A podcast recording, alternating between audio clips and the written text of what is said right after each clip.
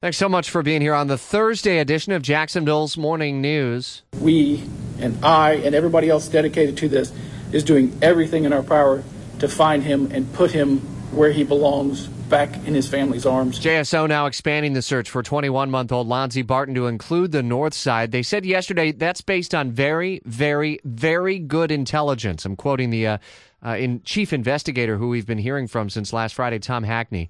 WOKV's Christy Turner is live uh, in, in, near New Berlin Elementary School, which is actually the new command center. Christy, they've been focusing in the Avenues area and, and South Side and even parts of North Mandarin for the last several days, and they're not giving up necessarily on that area. But now they have this huge area on the north side that they're looking through. Yeah, they've already searched through 2,500 acres and 40 ponds. And from where I'm standing right here now at the new command post of the New Berlin Elementary School, I see a ton of trees, tall trees for miles, and I, there's even a retention pond right next to me where I'm standing.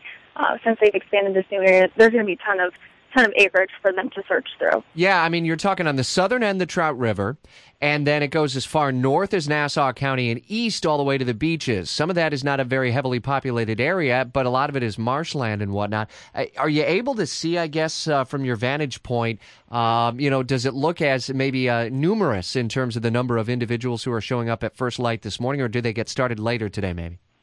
Uh, they're they're continuing to pile in uh, here after after each other, but there's about 15 police officer cars out here right now. And because it's such a big area, the JSO really ask, and so many people since uh, the story broke last week, asking what they can do to help. They're looking for surveillance of that car that the suspect, William Ebron, was driving to come forward. We got that at WOKV.com this morning. We also learned that the mother of the suspect uh, says that she offered to let police search her home. What we just don't know at this point is what Ebron's saying. Christy, are police able to offer too much about what he's saying so far?